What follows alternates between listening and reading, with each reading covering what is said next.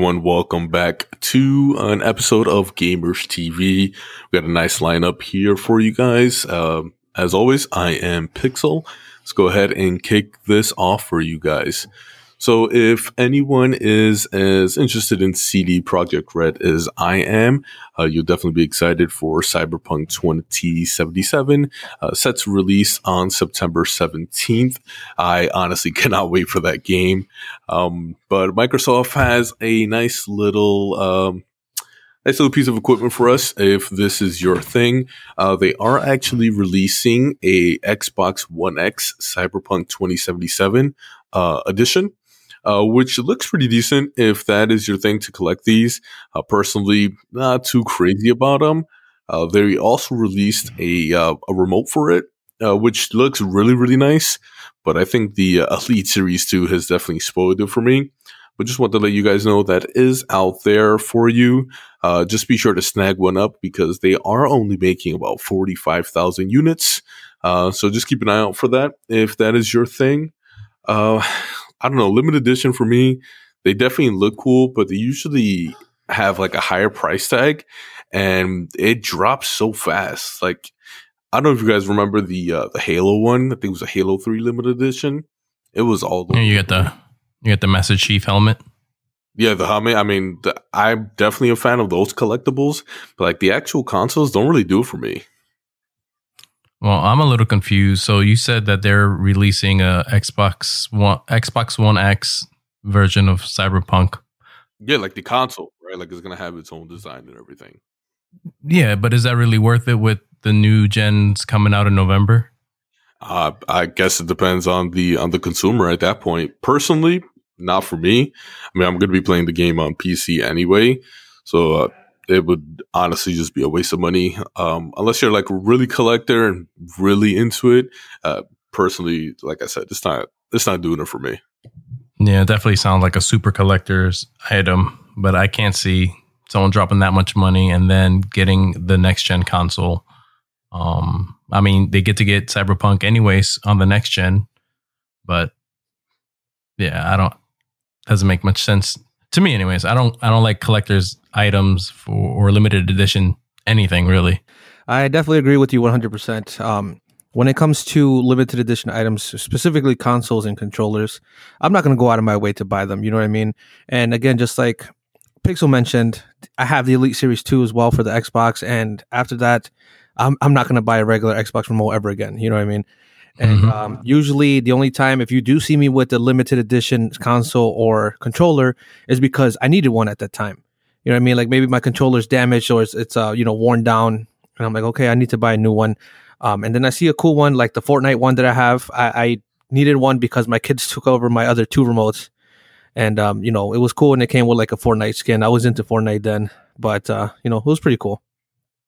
Yeah, I'm I'm the same way. I don't think I've ever purchased anything that was limited edition. I've gotten, you know, back then when GameStop would give you something for pre-ordering a game, those things I would get, but that came with the purchase. I never went out of my way to spend an extra 40, 50, 100 bucks for something else. I would get whatever the pre-order item was, you know? If it's your thing, do it up.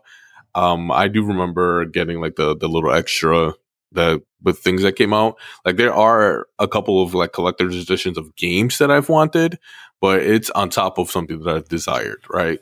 But as far as the console, where it's more just for, I guess, eye candy for your room, it's really not my thing. Didn't do it for Aesthetics. me. Yeah. Yeah. I feel like if you if you're setting up your man cave, then it's worth it. Well, you like like the the games and everything come with absolutely, but like the console for me, uh, I don't think so. I mean, unless it's gonna come super amped up, like if it would compete with the Series X, then maybe. But it's just gonna be an Xbox One X, so um, for that upgrade, the additional price tag is likely coming with. I I wouldn't do it. Like even their uh, that controller that they're coming out with, right? The or came out with the the 2077 limited edition controller. It's already estimated at what like seventy five dollars, where the regular one is like what 50, 60 bucks. So I don't know. I guess the consumer again. If it's your thing, do it up. They look nice, but it's just not my thing. Yeah, I mean, if anyone if anyone purchases these limited edition items, um, definitely share your photos of them. I would like to see them outside of the marketing that Microsoft is doing, just to see how people are actually using these these things. I'm just curious. Yeah, I mean, they even came out with um, whether they came out with like a charging stand, uh, right? Limited edition, twenty seventy seven. I think that was priced at like fifty dollars. They got some hard drives um, that they partnered with Seagate with. Um, again, varying in price and size, uh, from like two terabytes to five, I think, which is also a random number. Um, so those are out there, and they partnered with also uh, what's that company? Uh, SteelSeries, um, and made some headsets, but uh, again, really not not worth it to me. They look nice. Again, if you're really into this game, if you like this kind of thing, check them out. But just in my opinion, they're just not my thing. Yeah, and I mean, to to each their own, right?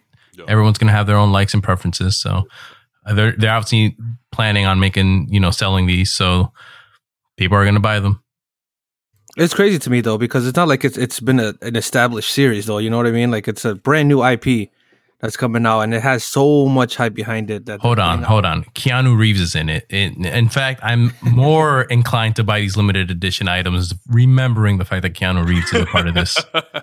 He's gotta put his face on it. That, that, that'll probably sell a lot better. No, I, I'm gonna I'm gonna speak on the side of the people who didn't like Cyberpunk when they first came out because I 100% didn't. I saw it on E3 announcement and I was like, oh, it seems interesting, but it wasn't it wasn't my cup of tea. And then Keanu Reeves pops up as a character in here, and I was like, well, they just got another person to buy this on day one. So good job, Microsoft. Good job. Yeah, man, That's funny. that, that was definitely um, a major selling point. Like seeing him in that trailer at the end, I'm sure everyone kind of got their socks knocked off a little bit. Um, but in, in other news, right, a lot of things coming out. Um, something that I can't believe that I personally missed. Um, Command and Conquer is coming out with a remastered collection on June 5th. And if you're a fan of RTS games in the caliber of Age of Empires, Rise of Nations, uh, StarCraft, uh, you're you're definitely familiar with the series. And I am so excited because it is going to include the original Command and Conquer, um, as well as their the Red Alert series. Um, and one of the cool things that they're implementing that was also in the original uh, Halo Master Chief Collection was that you are able to toggle between uh, the retro graphics and then their upgraded visuals. So definitely looking to see what that's going to be like. Um, I mean, I know Gildy and I used to play a little bit of. Uh, I'm sorry, I know Tortuga and I used to play a little bit of uh, Age of Empires. We even re-downloaded it recently since it was on Game Pass. But I mean, RTS games, that is a lot of time spent, especially from that multiplayer aspect. So I'm definitely excited for this uh, remaster collection and what that has to provide. Yeah, I'm actually kind of glad you brought up that, and especially the fact that we used to play when we were younger, because I could not, for the life of me, figure out why I hate RTS games, and it stems from the fact that you used to beat me every single time. Um, I don't think that's true. Oh, it's 100% true because I am still salty about it 15 years later. well, so it, it's I I think you're wrong. Um, because I don't remember being that good in those games. I mean, I was all right. I mean, I would hold my own against like uh, Dario or Hector. They were really Thanks. good. Thank, thanks for you know reminding me how bad I was at the game. You were just all right, and I could never beat you. So thanks for that. Great, great boost to my confidence there. But it's crazy. So we, we've actually uh, discussed this uh, separately, um, but I'm kind of glad that Books is here because he labels XCOM as an RTS game, and I don't. And I don't either. yeah, and I, and I kind of want Books to shed a little light on that. Like, I I think RTS game is right it, a real time strategy game, so everything has to be done in real time. And I think uh, like XCOM, like the recently released Gears Tactics, where you have the ability to um, plan out in advance the the tactics. I don't consider that real time. So, books, you want to shed a little light on that of why you think that, or um, maybe you have another definition for us. Um, well, I think it should be called turn-based strategies, but that's just me. Uh, that'll fit for me. Yeah. So yeah, uh, books with XCOM, right? When one character goes, is that it, or do you go through the entire roster before the enemy team goes?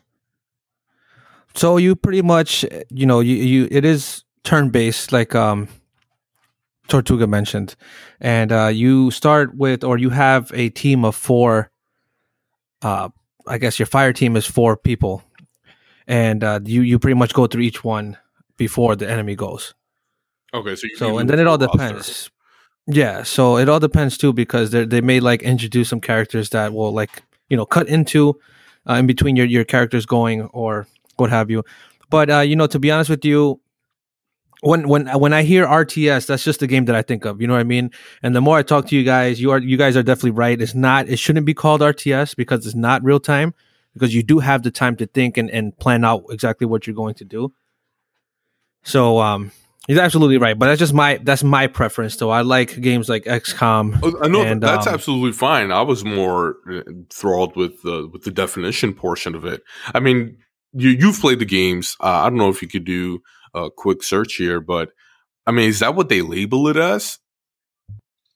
I, I believe so. Um, to be honest with you, you know, I, I've been playing games like this since I started my first like the first game that I've played that's similar to you know that that style, the turn-based uh, strategy, is Armored Core back on the PS2. I believe it was Armored Core Four, and ever since then, I just fall I fell in love with that type of game. You know what I mean? So uh, at this point, uh, when it comes to those style of play, I actually do have a couple different games. I just downloaded Gears Tactics, uh, as you mentioned before, and uh, I have XCOM 2, and I even got the what is it, Mario Rabbids Kingdom Battle or something like that on the Switch, which is pretty fun. You know, it was, it was surprising to see that Ubisoft managed to get Mario to hold a gun, even though it's like a, you know a fake one. It's just it's surprising to me. You know what I mean? Hey, so real quick, um, looks like uh, it is labeled as a turn-based tactical video game. Is how they uh, they labeled that. So I mean that's that makes you feel better.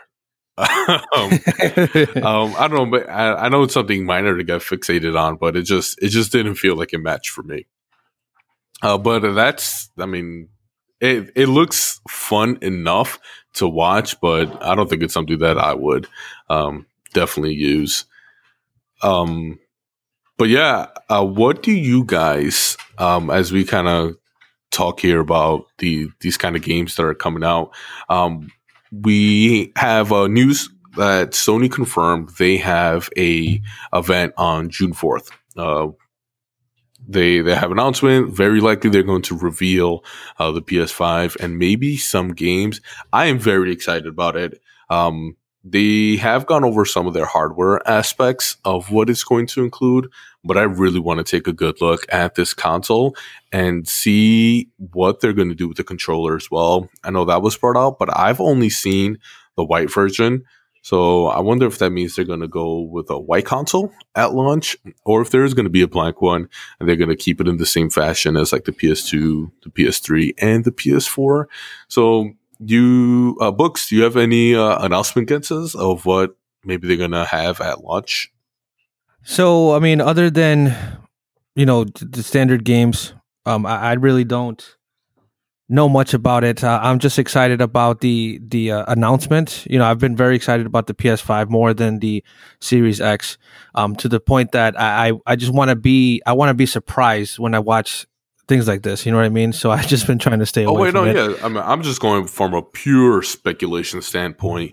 Um, I I really want to know what's going to be their launch title because that usually is uh you know pretty fanatical. Maybe they'll have a hidden infamous game in there. You know, um, I know they made an announcement to their developers that any games that come out after, I believe it was July 13th, ha- also have to be compatible with the PS5. And I think that is a great, great thing because you don't want it, you don't want to lock it into one generation, right? So I'm curious if that's something that's already happened with something like The Last of Us, which is coming out so late in the console's um, lifespan. Um, but also, it, I want to know if they're going to do something similar to the Xbox Smart Delivery. Uh, for those of you that are unaware, right, the Smart Delivery, if you buy a game on current gen, like Cyberpunk 2077 has been confirmed to be uh, smart delivery compatible, you will get a free upgrade to the Series X. I really hope Sony has something similar because uh, I know we've touched on it briefly, but I had to buy GTA 5 so many times. I don't want that to be a thing. So I really hope they have something like that. Yeah, I mean, I think they they should also because it's it's just fair to the consumer instead of like you said buying the same games for every possible console. You know, just to just to get get there when you want to get the new console, it just makes no sense. I definitely think they should consider doing that, and uh, based on the announcement that they they made that make making developers make sure that it's compatible, sounds like they're on the right track at least. And one thing that I got from that is that if they're forcing all developers, that would be awesome too. Whereas Xbox is only, uh, as far as I can tell, it's only certain developers or certain games that are going to be, uh, you know, with uh, smart delivery. Um, correct me if I'm wrong. I mean, that's what that's what I got from it. Well, the, you no, you're right. The smart delivery is just right a free upgrade, right? It's not about making the game compatible. It's not having to purchase the game again for the next generation. So you think that the PlayStation One isn't going to be like an upgrade? It's just going to be backwards compatibility. You know, just being right, being no, able to play a PS4 they just game. Need and- the game to be compatible with the next series. Does it mean that they're going to offer a free upgrade to that game for games again produced? I, I think they mentioned games that are released after July that must have that compatibility, but that does not mean that you're not going to have to pay full price at launch of the PS5. You know even while owning it already with the PS4. Yeah, I just I don't know. That rubs me the wrong way. It does. I mean, I'm excited for this console. I really want it to do well because, you know, if the PS5 does well, which I'm sure it will, it just keeps the other, um, you know, publishers and um, manufacturers on their toes to make sure that everything's always cutting edge instead of having that monopoly right in the market. So I am very curious to see what they're going to announce um, on June 4th. So uh, keep an eye on, on that because I know we will. Definitely. No, I'm super excited for the PS5. You know, and one thing that that I'm always excited for when it comes to PlayStation is its exclusives. You know, we've had this conversation, this uh, debate many times where I, I'd say that I mean, hardware where it's definitely important when it comes to a, a buying a console, it's exclusives that mainly sell it. But that's just my opinion. You know what I mean? I mean, it, it's both, man. Like I, I know we, we, talked about this. Like all hardware, a lot of people don't really care about like the RAM or the processor, but you know, some people do. Um, you know, eh, like I like like we've talked about, right? If it wasn't able to support these graphics, what are they going to? What are these? games what what are these games going to do if they can't support the visual aspect of it you know obviously when you think back now games like chrono trigger super mario rpg going back to the super nintendo those games were cutting edge and they didn't have the best graphics you know they were still working on 16 bit but is that something that would be acceptable now if the games weren't able to run at a higher uh, resolution no, of course not. And I mean, it ties into a lot of things when you think about it. We get these fancy 8K, 4K, 16K televisions. We're not going to settle for subpar graphics from video games when we're getting these crazy, amazing movies. You know what I mean? Um, so while again, the hardware might not be the main selling point, they go hand in hand because yeah, you might have a good processor, you might have good RAM in these consoles, but what about the video card? Right? If the video card is running PS1 graphics, what's that going to do for you? Like if Ghost of Tsushima had PS1 graphics, would you still be as excited for it books? Yeah, if you saw polygons, how would you feel?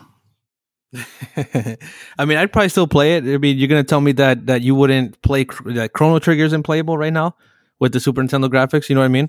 But uh, you know, I, I, you're absolutely right, though. I I would expect the uh, you know obviously the graphics to be to be cutting edge, um, but my argument is it's mainly in whether or not a system will outsell another or a console will outsell another console from the same generation because having you know because of having better hardware and i've always said that that, that that's not the No, case games are one hundred percent important because why buy a console if you're not going to play games, right?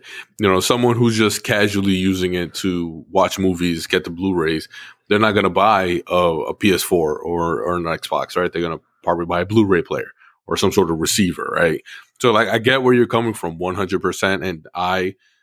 I agree with you. I know you don't hear that a lot from me, right? But like, I agree with you. But you can't just say that the hardware does not sell games when it is just as important to a gamer that the hardware matches up with the ability to play these games as well. So so books. Let me let me uh, play devil's advocate here and try to split the seams between you and Pixel. So I think what Pixel's getting at is the fact that well, let's start with what you're saying that exclusivity sells more when it comes to consoles, right? But that's only possible because PlayStation and Xbox hardware have been so similar. But per Pixel's questions, if Xbox hardware was superior to PlayStation's, would that not change the sales and the driving force behind people buying the PlayStation? I don't think so. Um, and and to be honest, when it comes to you know when they put out the Xbox One X, right, and they dubbed it the most powerful console, I, I didn't really do anything for its sales. You know what I mean? Um, a console that came out what three years later, 2017, the uh, Nintendo Switch has already outsold the Xbox One, and and you know, in all it's all three variants that, and it's it's been out what three years less than the other console. So I believe that you know a Switch that doesn't really have hardware that's comparable to the PS4 or the Xbox One, you know, it- it's pretty much just the exclusive titles. But I mean, I get it. I get what you guys are saying. But my my argument, I think maybe I'm being misunderstood a little bit here too, because when it comes to the hardware, you know, when when you go from one gen to another, it's pretty much expected that the hardware is going to be, you know, um, how to say it? Uh, upgraded. Yeah, I mean, obviously upgraded, yeah. Um, or it's just the standard, you know what I mean? Every time they jump to the next generation, you know that the hardware is obviously going to be so much better.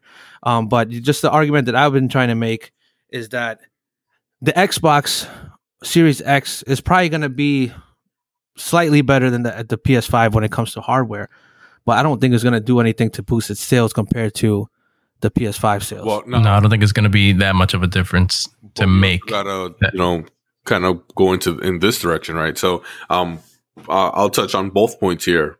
I i would be a good example on this.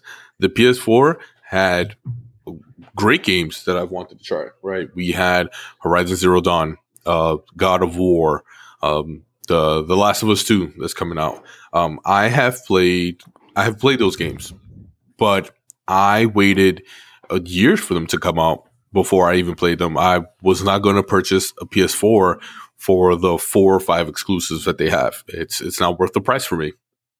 They were fantastic games, but I could not justify the cost of a console for them. Um, that's that's one piece, right? Um, then we have the other piece of the hardware portion. You know, we got news that supposedly the PS5 hard drive is going to be was it a hundred times faster than the current hard drive on the PS4. Um, we did some research and we found it's going to have a was it five gigabyte um, read, right? So it's going to read data at was it five gigabytes per second. That is amazing. All right, that yeah, that's insanely fast. exactly. Uh, to compare, I believe the current um the current model reads at like hundred megabytes per second. That is huge, right? And that to me is something that could push me, right? Um, on top of, you know, there's so many other factors, right? I don't think I'm going to get the Series X because a lot of their games are already on PC, either through Game Pass, Game Pass, or purchasing through the Microsoft Store. So that for me is, uh, you know, one detractor already for for Microsoft.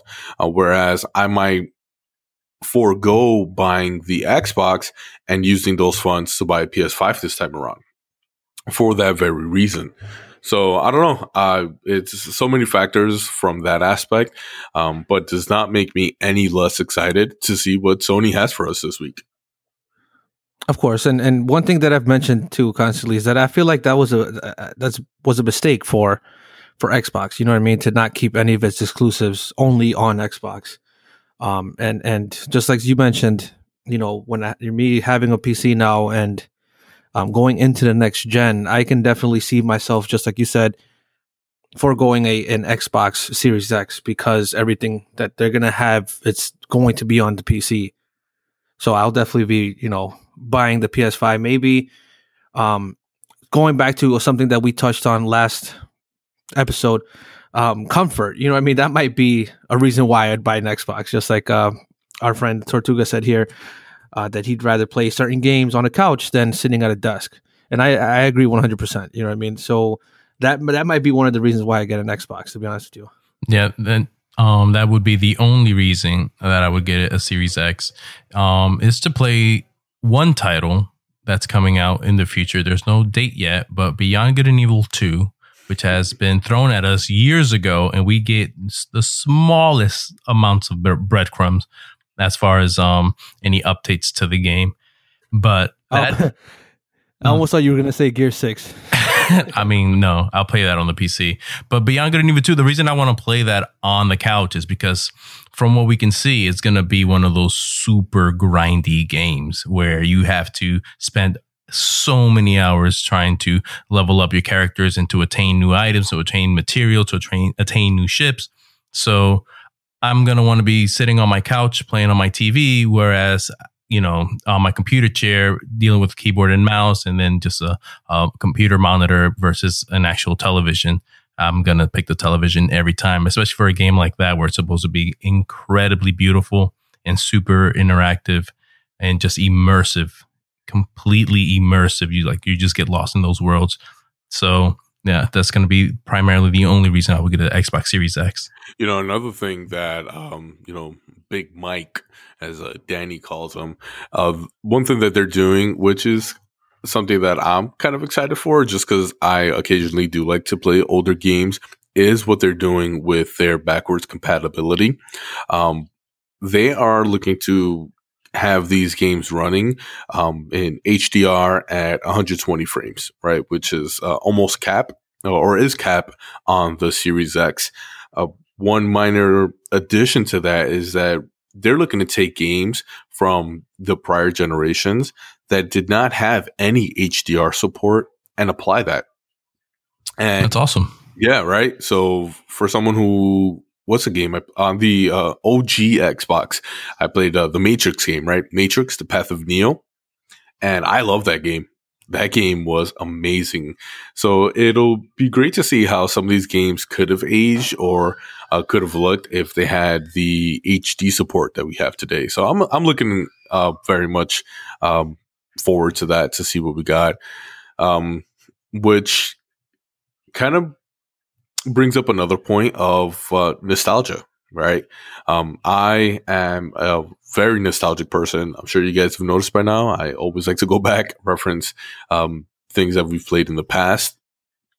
Um, with these new consoles doing um, a lot of uh, remasters and remakes. You know, we have uh, Saints Row Three, I believe, is getting that that support. If that's not out already, you know, are there any games that you guys are looking forward to that were announced, or any games that you feel deserve a remaster?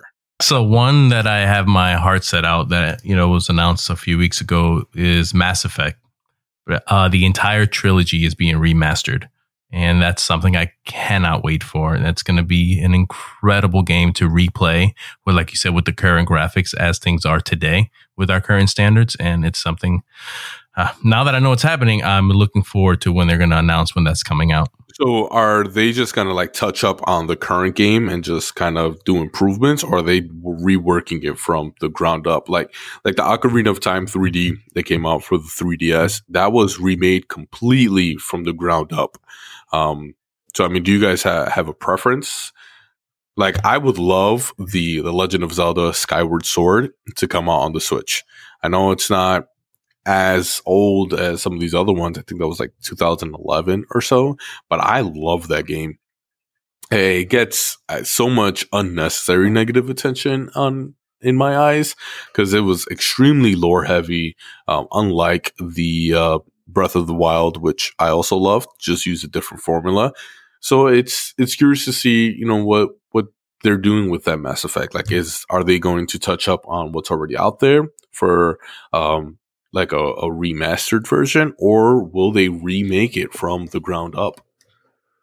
So as far as I've heard or read, um, it, it's looking like it's, it's just a remaster. You know what I mean? And um, to, to answer your question at first too, what games that I'd be excited for? Um, there's a few of them that that are were rumored for the Switch, and uh, you know the Metroid Prime trilogy. That's definitely something to be oh excited for. God, I would love that. Um, yeah. So uh, another thing that's been rumored is the Mario Galaxy possibly coming back to the Switch. Um, that would be that would be great because I've never played them and I've heard nothing but great things about. Them. I think both of them got a ten out of ten and like many different um, you know reviews or reviewers. Sorry. Uh, one more thing that I'd be excited for is um, just as you mentioned, Skyward Sword. Um, some of the Zelda games getting remade. That they, I, have heard that I've read that it's been rumored. Hopefully, it it, it does come true. Um, but that they're going to remake Skyward Sword and Twilight Princess. I'm not sure if you guys heard that or read that somewhere, but uh, that would be that would be great too because I haven't played those games either. Wait, you haven't played? I heard Twilight Princess. What was the other one? Skyward Sword. Oh, so oh, so you're you're missing out. I actually have never played um, Majora's Mask, um, or Wind Waker. You know what's funny? Majora's Mask. I mean, it, it that game gets a lot of a lot of hate too, you know, but it, it was pretty much a game that they did on such short notice, and and it came out. and It's a pretty it's a pretty good game. I love it you know, it, it can get a little, you know, frustrating how you have to just reset time every single time. I don't know if I should be saying that, but um, I mean, 1990 something, right? Whatever. Uh, so you have to, you know, go back and, and you lose everything and you have to restart. Um, the only thing you keep is your abilities and the masks. You know what I mean? But um, it definitely was a fun game, and and they did it in such short notice. Um, as you can tell, it looks exactly like the uh, the previous installment, Ocarina of Time. Ocarina of Time. And uh, but I, I think that in its own right, it, it is a good story too. You know, I don't. You said you've never played it, right? What about you, Tortuga? No, my Zelda experience goes as far as Ocarina of Time and Breath of the Wild. Oh, really? Yeah, I wasn't. I, I only played Breath of the Wild. I was only so hyped about it for the graphics and the artwork, not so much of the lore or the history. But I recognize some of the characters from Ocarina of Time but you know, not all of them. So it's actually funny you mentioned that. I remember watching. Oh, sorry, uh, Tortuga was watching me play the uh, the original Mass Effect one time, and I'm pretty sure his jaw was on the floor the whole time. Like, what are you doing? No! And um, I know he was judging me the entire time.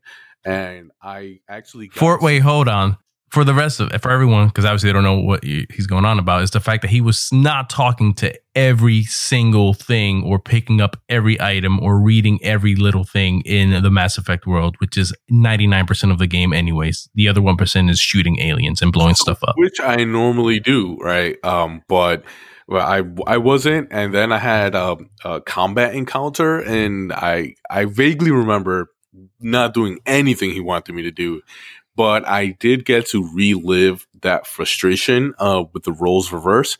I was watching play uh, Breath of the Wild, and my heart was hurting the entire time because he was not using the outfits. Um, he, I mean, obviously, you play the game how you want to play, right? Uh, that's one of the beautiful things about that game. But I my like my fingers are twitching. Like it was it was not a good time for me. It was definitely yeah. I'm pr- I'm pretty sure I beat that game with a wooden club. I didn't use any of the swords I collected along the way. That's just that's just how I played the game. And you know, just to um just to flip it up a little bit while we're on the topic, um, I, it's also been rumored that Capcom was going to remake Resident Evil Four instead of you know continuing the series and, and making an eighth installment and I feel like that's a game that that doesn't actually need to be remade. You know, that game is is great.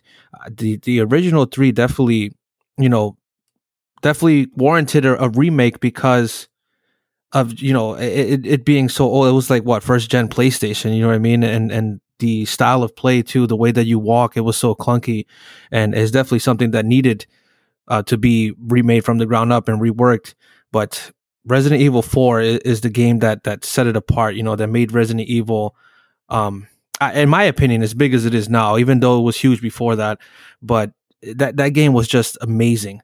You know, and it first came out on the um, what would be considered second gen PS2, Xbox original, GameCube. No, it wouldn't be considered second gen, but uh, originally came out on those three consoles, and they were amazing, you know. And then they've be, they've been remade or remastered every single gen since. You know, it's, in, it's been ported to pretty much every single console, every platform since it came out, and that's how great that game was. You know what I think Capcom should actually focus on with all their game work and developments is a new Mega Man Battle Network game.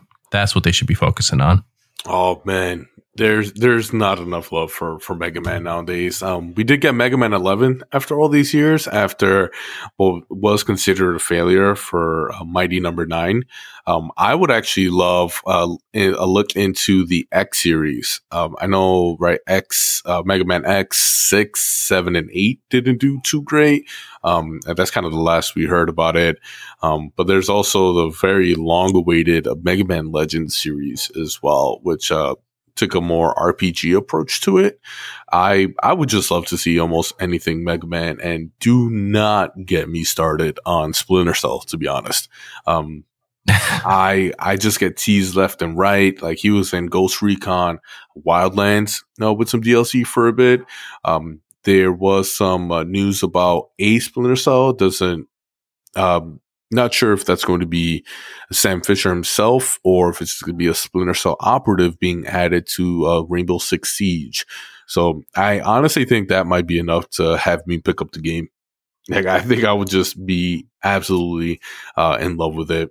Hey, whatever, whatever reason, man. What it's a great game. I've been telling you guys this for for so long now. Rainbow Six Siege is an amazing game. You definitely have, and uh, that that might be the hammer. That might be like the the final switch from to make me get it.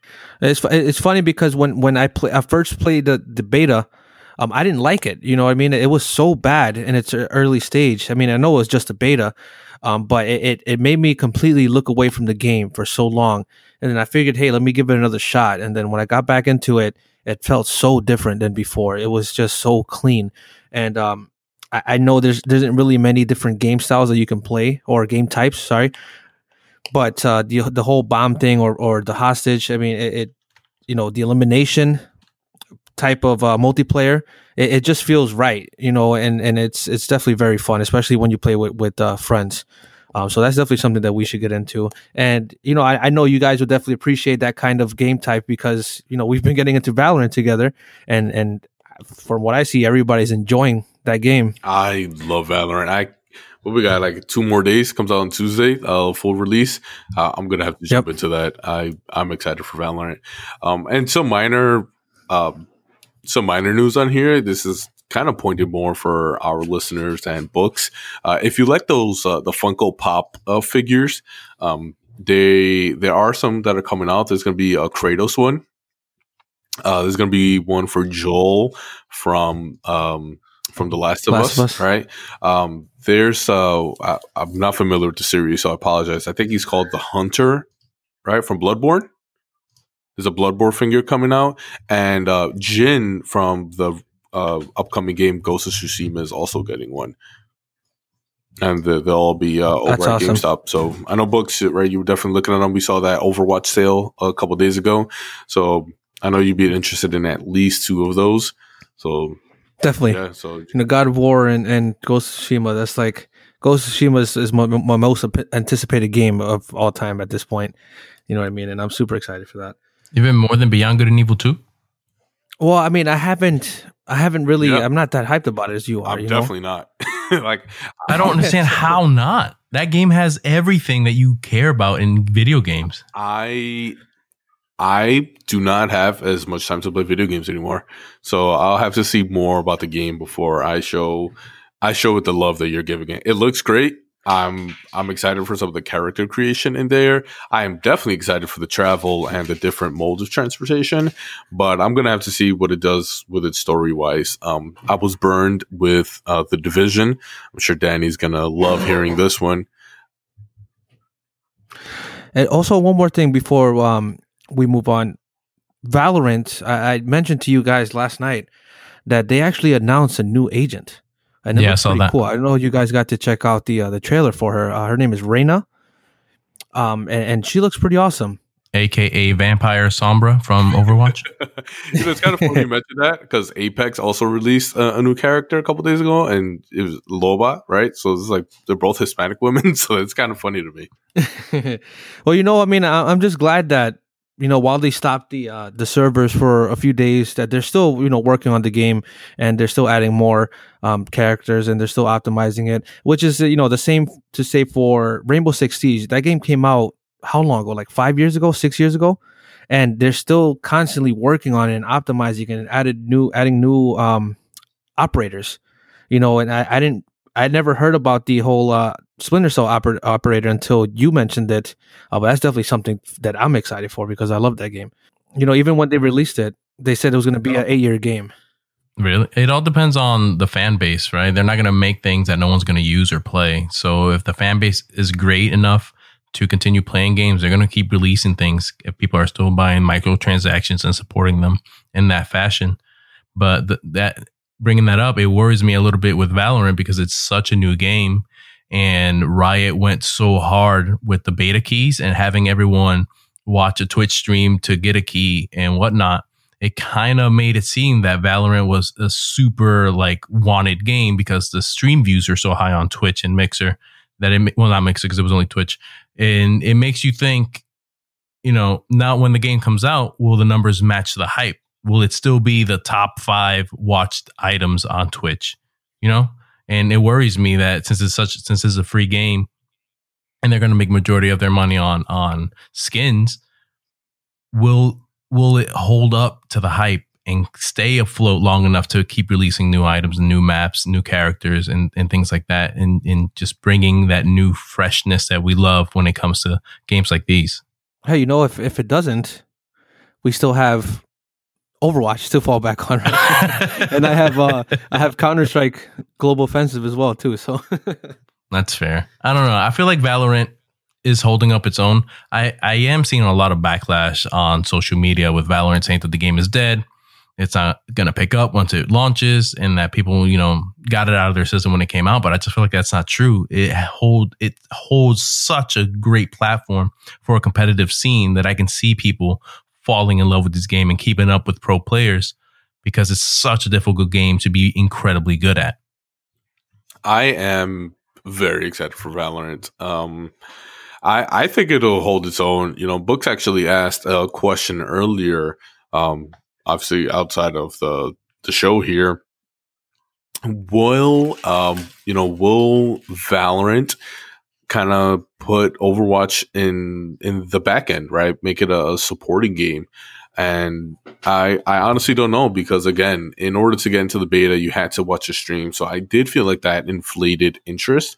But then on the other hand, I feel like it gave it honest interest because you had to watch the game and by watching the game you would determine if you wanted to wait around to get the key and if you got the key and played it did it make you a fan i i'll tell you right now when it was first announced and right it was like leaked or or was like a minor announcement for it i wasn't excited for it it was like okay cool it's another game coming out um based on what they showed but actually playing the game and experiencing it from that standpoint, especially the the teamwork of it, because uh, playing with uh, with Tortuga and Books here, I I loved it. I am very excited for Valorant, and I think it's mainly that co-op aspect of it because it's not as ability heavy as Overwatch. You know, ability spammer, uh, the game. Um, so I'm I'm curious to see how it will hold up. Um, during the first week here and see what that's going to do for you know views on platforms like Twitch or Mixer and just overall what they'll report. You know, to kind of add on to what you uh, said in the beginning there, if Valorant takes off and puts Overwatch in the back seat, I kind of feel like that's a great thing to happen. Overwatch had its time in the sun, you know, it, everyone enjoyed it when it came out in years then, but it also gives Blizzard the opportunity to finally finish Overwatch 2, which was leaked uh, a few years back. And I feel like if Overwatch gets put in the back seat, that'll kick that into drive and then we'll finally get an Overwatch 2. And hey, I would not be surprised if they make it like Valorant or CSGO now that that's kind of like the new thing if it becomes a new game style. They might definitely add like a, a game mode like that, you know, uh, which would be awesome. You know, I'll definitely, I'll definitely play it again. Um, but yeah, it's, it's, just as you guys, you know, I'm super excited to play Valorant, especially with, um, you know, with you guys, um, because we're we're all learning together. We're all going to be growing together and ranking together in that game, and it's just excited to see it. And I know we're going to get super competitive when it comes to you know who's doing better than who, right? Because I know I get super competitive too. So yeah, I'm but, tired of uh, carrying you currently in the beta, so you might need to pick it up when the game comes out. You definitely do need yeah, to pick it up. yeah. Hey, out of all the times that we played, I, I, I was the only one that actually got a VIP in, in, in the game. All I'm saying is I'm tired of starting a game and you saying, "What does this do?" All right, you need more practice, my friend. you know, uh, to kind of add on to that of right the uh, the Valorant coming out. Um, there it has been reported, or I'm sorry, it has been rumored that Call of Duty of the 2020 is to take place in the Cold War. Um, I personally did not enjoy Warzone as much as I thought I would, so that was uninstalled really fast. But I am curious to see where they're going to take the series because a lot of people enjoyed uh, Black Ops uh, 1 and I believe Black Ops 2 took place in the same era as well. So I'm kind of curious to see what Activision is going to do from that standpoint. I think as long as they don't do World War II, I, I might try it out. You know, the Cold Era was definitely an interesting time and uh, you know it, it's definitely spawned a, a, lot of games that that are also pretty interesting. Uh, mainly, and you guys probably already know what I'm going to say here. Metal Gear Solid Three, one of the you know best games ever made, to be honest. And uh, you know just just the lore behind what actually was happening between you know two great nations uh, when it comes to power. Uh, I mean, seeing that and play out in, in video games in different ways, or or people retelling the same story in their own way it, it's interesting to me. You know what I mean? And and kind of like you know, I, am interested in, in, different eras. You know, in history mainly, uh, but different eras. Like my favorite era of all time is is as I mentioned to you guys, feudal Japan. You know what I mean? And and I feel like that's one of the main reasons why I'm, I'm super excited for Ghost of Tsushima. Um, but that definitely is another another time in, in our history that that was very interesting as well because of of everything that occurred and, and how everything played out and how long it, it, it pretty much you know went for. I, I feel like it'll definitely keep heading in the right direction as long as they don't go back to World War II. yeah, I I am tired of World War II games from like the Medal of Honor series, uh, the Call of Duty World War II. Uh, I mean, very important war, obviously, but um, they have so much to work with that I think they they have the the resources to kind of take in the direction. So we'll see what that does to it. Um, now, what about the uh, the Valve Index? Uh, I have never right, played the the new VR, um, but I know Books was definitely interested in it. So I right with Half Life Half Life Alyx coming out, I I did kind of get uh, uh, a little more interested in it. So it's definitely something I want to own down the line. But what what do you feel about the VR? So to be honest, uh, VR didn't really interest me at first. Um, but then I started seeing more, you know, games coming out for it. Obviously, it's going to look more appealing. Um, but there's only a few games that I actually want to play in, in VR. One of them being Resident Evil 7 Biohazard and um, and obviously Half-Life Alyx. You know, Half-Life the Half-Life series has always been a great game, you know, a great series. Uh, but I, I think that, you know, I'm into horror and stuff like that. I, I just want to feel like I, am in there. You know what I mean? And hopefully it gets me like that. Uh, it would be cool. You know what I mean? But uh, Half Life Alyx is definitely something I want to check out. And if I'm gonna go and get VR, I'm definitely gonna go top of the line. You know, so the Valve Index is definitely gonna be something that is on my bucket list. You know, for buying. You know what game would be amazing in VR besides Resident Evil? Beyond Good and Evil 2? no, that I need to be on the couch for that. Um, no, Elite Dangerous. Elite Dangerous would Oh, be yeah. great. I actually saw um, uh, some peripherals for it where right you have like the joystick uh, thing from Logitech. It was like $150, but I would love Elite Dangerous in VR. It, it's a game that I honestly wish I played a lot more. Um, so I don't know. We'll, we'll see what happens with that. What do you think though? Like, you guys have you guys ever tried VR at all? I have not. Not yeah, not connected to it. Everything I've I've seen is on YouTube, like Beat Saber or something like that. Yeah, I feel like VR isn't exactly where I wish it were for me to try it. It's it's definitely a great stepping stone, but for me to get into VR is going to have to be a full body suit where I feel like I am in that game, not controlling Joy Cons or it mirroring my hand movements through some camera. Like, no, it needs to be zero latency. What I do, it does or it reacts to before I can get into virtual reality. Until we get there, I'm probably not going to touch it. So you want the, the movie gamer? Yeah, like the movie Gamer or Ready Player One or the anime series Sword Art Online. Anything similar to that, I'll be more behind virtual reality. You know, and, and that's something that that I'm looking for in VR as well. You know, like I, I want to feel like I'm I'm there. Um, when it comes to you know, I said I like horror and stuff like that. If I play Resident Evil Seven on VR, I want it to you know, to I want to have some jump scares and stuff like that. Right. You know, but I don't know if it's definitely gonna it's gonna make me feel that way. But I'll definitely try it. well, if if it gets as immersive as the, the you know the titles I mentioned earlier, it can potentially mess with your brain because then you start getting into the psychosis of things like you start questioning what is reality and you start wanting to get more into like the virtual side of things and it's definitely going to have a lot of negative side effects to it so it's definitely something that needs to be treaded carefully as we approach that very possible future um but i can i can't see myself playing virtual reality the way that it currently is it just the way i see it is i'm still playing on a Kinect with goggles on that's the way i feel about it And it's funny, you know, um, when it comes to VR, I don't know if you guys seen you guys seen that uh, the Switch tried to make its own little thing uh, with the Labo. Oh yeah, the, the Nintendo Labo. Uh, yeah, no, those those are interesting um, to watch. Uh, the price tag on those didn't do for me at all. Um, but I I don't think I've actually seen um, anything that uses it fully. You know, funny because I, I I feel like I called it too. Um, when it comes to the VR, I always said that when as soon as the Switch first came out, that it could definitely be used as a you know with the VR kit where you could just dock the the Switch, you know, right in front of your eyes and, and use that as the actual VR, and then the Joy Cons, it could be at your sides or, or what have you, and and you know you could play the game that way. Um, but the way that it worked with that is you had to like control it right on your head as well. The Joy Cons had to be attached to the Switch, as far as I can tell. Uh, I never actually seen it being used otherwise. That sounds terrible. yeah, it does. we're we're just not where we need to be with virtual realities. We're definitely headed that way though, as we see all these new equipment coming out, handling more powerful things thrown at it. But I feel like once we master, you know, long power source where it doesn't require require an incre- incredibly heavy backpack, then we can actually start, you know, working on fully immersive virtual reality. And another thing too, uh, this is something that that me and you both were excited about before Tortuga.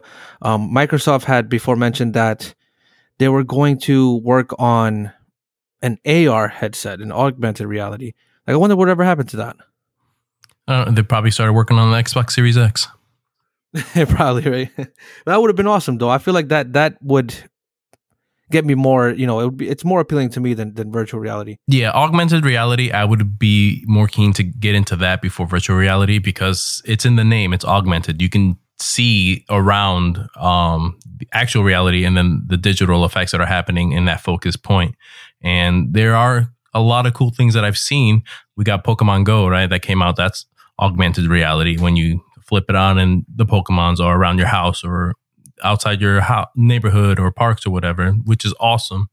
And I've also seen these augmented reality cards for Dungeons and Dragons where you basically have this entire augmented reality battlefield that's and then you need your cell phone looking at it and then it activates everything and then the monsters you're fighting you know react to what you're doing and it's been a lot of like exciting advancements when it comes to that kind of stuff. And I'm definitely more into augmented reality than I am with virtual reality for that fact. It feels more like uh, I don't know if you guys ever watched Yu Gi Oh growing up, but it feels like oh my god, that's what it, it was like Yu-Gi-Oh. Yeah. that's basically what it feels like, where they're standing on two opposite ends of this like battle arena, right? And then they're throwing their cards down on their reader, and it, it it reacts on the middle of the stage, and things are happening as they send things to attack, and we're actually there with technology, and it, it that excites me way more than virtual reality. No, I hear you, man. I hear you. And there's so many things that you could probably um, try to use it for, right? What do we have? So there's things like Yu-Gi-Oh, you know, Dungeons and Dragons, um, maybe Digimon. Digimon, yeah, digital, right? um, you also have uh, right uh, with uh, like I said, I'm really excited for Cyberpunk 2077, but you know that is based off of the board game, uh, the tabletop uh, Cyberpunk 2020. So you know there's uh, there's things that they can kind of implement that way. So I think board games will make a, a comeback in a, in a very big way. Not that they've really gone away, but I think they'd open it up to a broader audience. You know, I was talking about I was talking about um, that game t- tabletop simulator that can be used for virtual reality. That'd be cool if we can like start a D and D game through uh, tabletop simulator. Yeah, I mean, it's all about finding the time with everyone involved. The more people, the harder it is to have uh, an actual working schedule but it's definitely something I, I wouldn't mind exploring with you with you all. Definitely, man. Um, and you know, with that and and everything with uh, all these games that are uh, coming out, um, I'm I'm a big fan of video game Easter eggs. I don't know if you guys are. Um, I think one of my favorite ones has to be from uh, Fallout New Vegas, if I'm not mistaken. Um, but I think they kind of make fun of the, the Indiana Jones movie, The Kingdom of the Crystal Skull, where he escapes a nuclear blast by hiding in a refrigerator. And they actually have like a, a dead skull, uh, I'm sorry, a skeleton inside of a fridge that you can find while roaming. I think it's probably one of my favorite ones. Do you guys have any uh, Easter funny. eggs that you guys enjoy? I mean, the only one that comes to mind really and it's so long ago, and I'm gonna paraphrase this and ruin it, is from Halo Three. You guys remember with with Halo came Rooster Teeth? Yes. So red versus blue. Yeah, red versus blue. Um, there was in the beginning of one of the chapters. There's a skit be- between voice actors and Rooster Teeth where the aliens attack or get ready to attack or something's about to blow up, and one of the officers is trying to get into this vault that they were just locked out on and it's like open the door and they're like what's the password i don't know the password and it was just it was comical and you can definitely tell that was from Rooster Teeth but that's really the only Easter egg I can remember experiencing and actually recalling. That's that's funny. I think one of my other favorite ones is from L.A. Noire, which if you haven't played, you're doing yourself an injustice. Uh, that game was so underrated to me. Um, but in one of the cases uh, where because you play as a detective, um, if you go around looking for clues around the area, if you open up um, a trash can, uh, you actually pull up the uh, the hat of John Marston from uh, the Red Dead Redemption series. That's actually pretty cool. Yeah, I mean they're both Rockstar titles, so you know. Yeah, but um, yeah, I think another one um, that I like was from Metal Gear Solid one. Uh, I believe the character was Psycho Mantis, I think was his name, um, which is one of the most innovative bosses if you think about it. But he, whenever the, the, the boss is actually talking to the character Solid Snake, um, one of the things he does, he actually scans your memory card on the PlayStation One, and he'll make a reference to it, like, um, like Castlevania, right? But like he'll he'll legit mention the game. Oh, so you like Castlevania, right? Um, and he just does all that by like actually reading the memory card, which is pretty interesting. Yeah, it was any any Konami game. I remember that.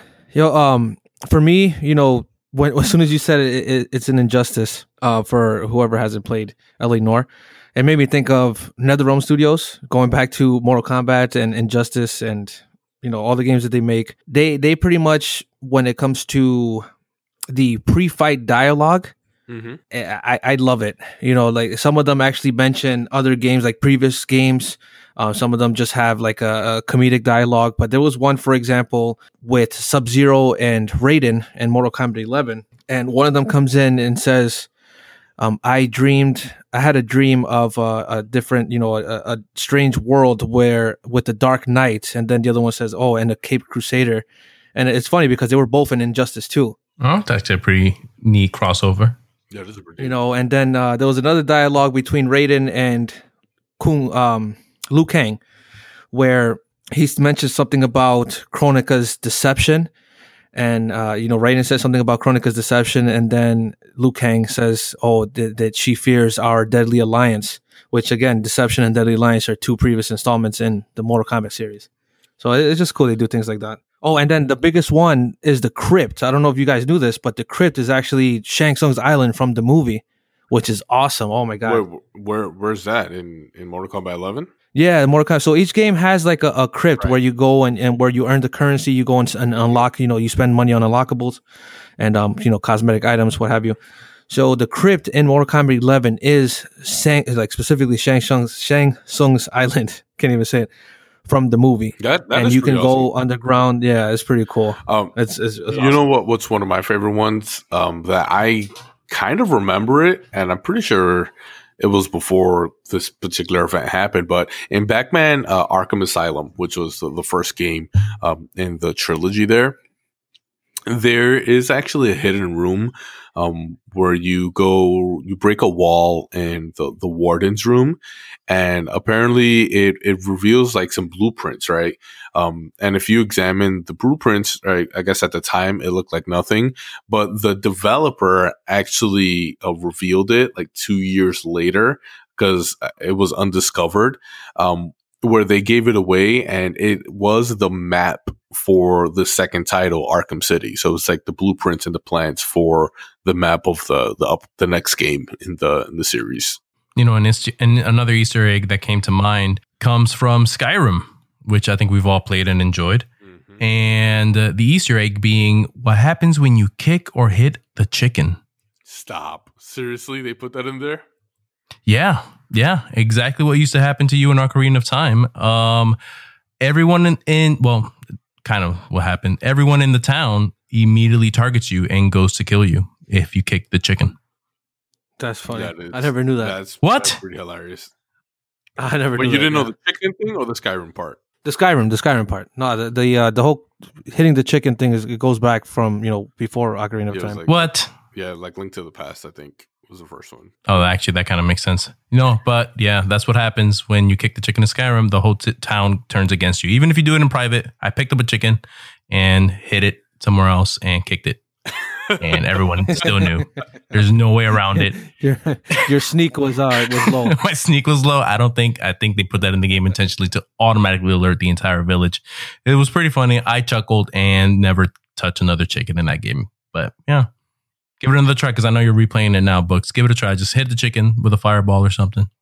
Enjoy. No, I'll definitely do it. I'm definitely gonna do it as soon as we you know we're off.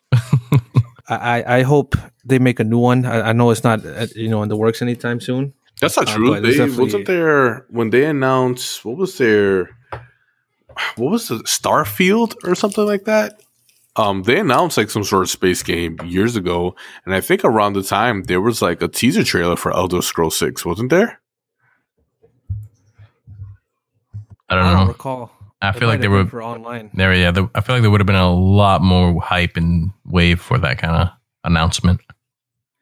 I feel like with this whole Greymoor thing, you know, they they released so many different uh, expansions for online that, that that's something that they've been focusing on. No, I'm definitely Uh, there they- was there was like a 30 second trailer like in 2018 that was the the teaser trailer for Elder Scrolls 6.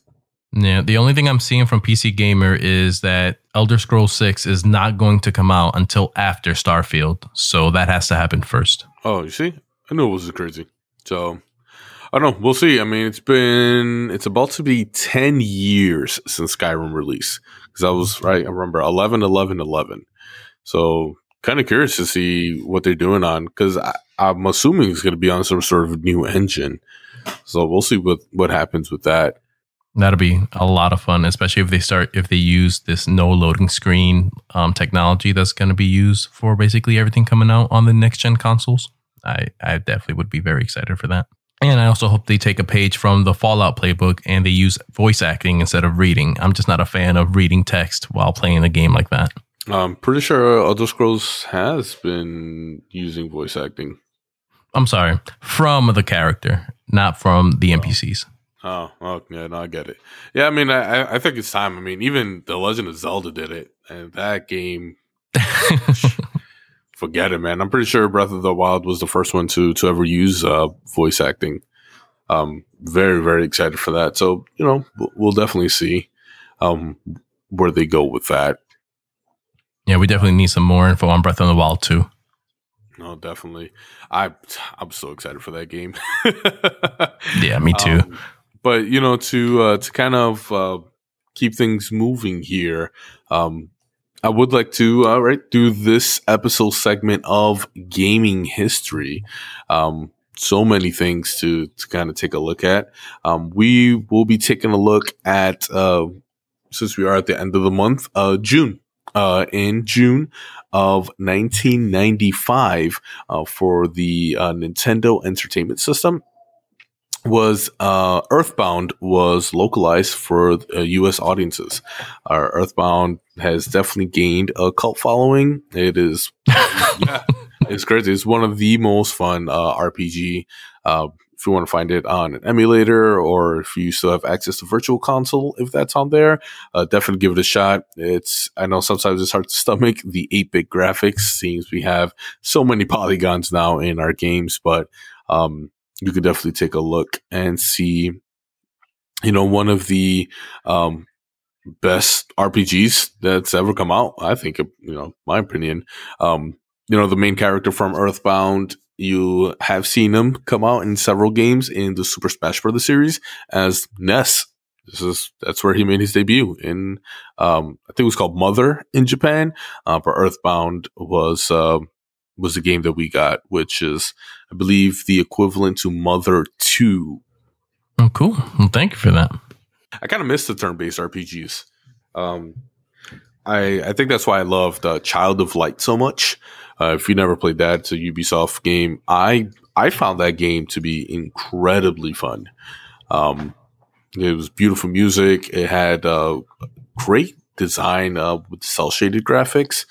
Um, the combat was fairly simple, but the skill tree uh, had like a, a, path you had to take from like four corners. Definitely interesting. If, if you ever give it a shot, do do yourself a favor and give it a shot if you like the uh, like the RPG. Chrono Trigger is definitely one of my favorite games of of all time. Uh, it's really um, it's really crazy to think with the limited memory that they had back then uh, on the Super Nintendo that that game still has was it 13 different endings. Isn't that insane? Um, there's like specific things that you have to do um, to get like the, the the right ending and that is like even if you're like max leveled, max everything, like the final boss still gives you a hard time. Kind of like Sephiroth. That is yeah, that's definitely interesting. For you know, like I mentioned, I never played that game before, and um, I haven't now, so I definitely want to try it out. Uh, but for a Super Nintendo game, definitely crazy to have that many endings with the limited, you know, technology they had back then. Yeah. So I don't know, man. So we'll we'll definitely see. Um, I guess uh, I guess that's kind of it for for this week. Uh, do you guys have anything else to add? Um, any games you guys are playing right now? I'm still trying to beat Bioshock. So I'm actually playing The Last of Us. I've had the game for a long time now, and I never finished it. I don't know why, but I definitely want to get that game beaten before the second part comes out, so that way I can get it and I can play that, as you know, because it's an amazing series. Um, I have so much expectation for the second part as well, and um, some of the trailers that I've seen so far are great, you know.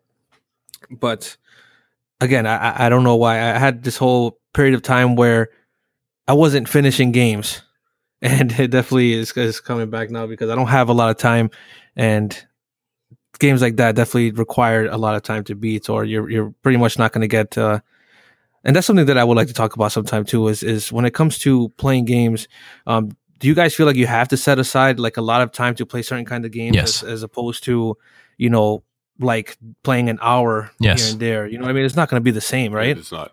That's actually I have had to eliminate certain games that I do enjoy completely from my library because I just cannot keep up. Like, for example, I was I'm I'm not the biggest Call of Duty fan, um, but I was actually interested in the new Modern Warfare release.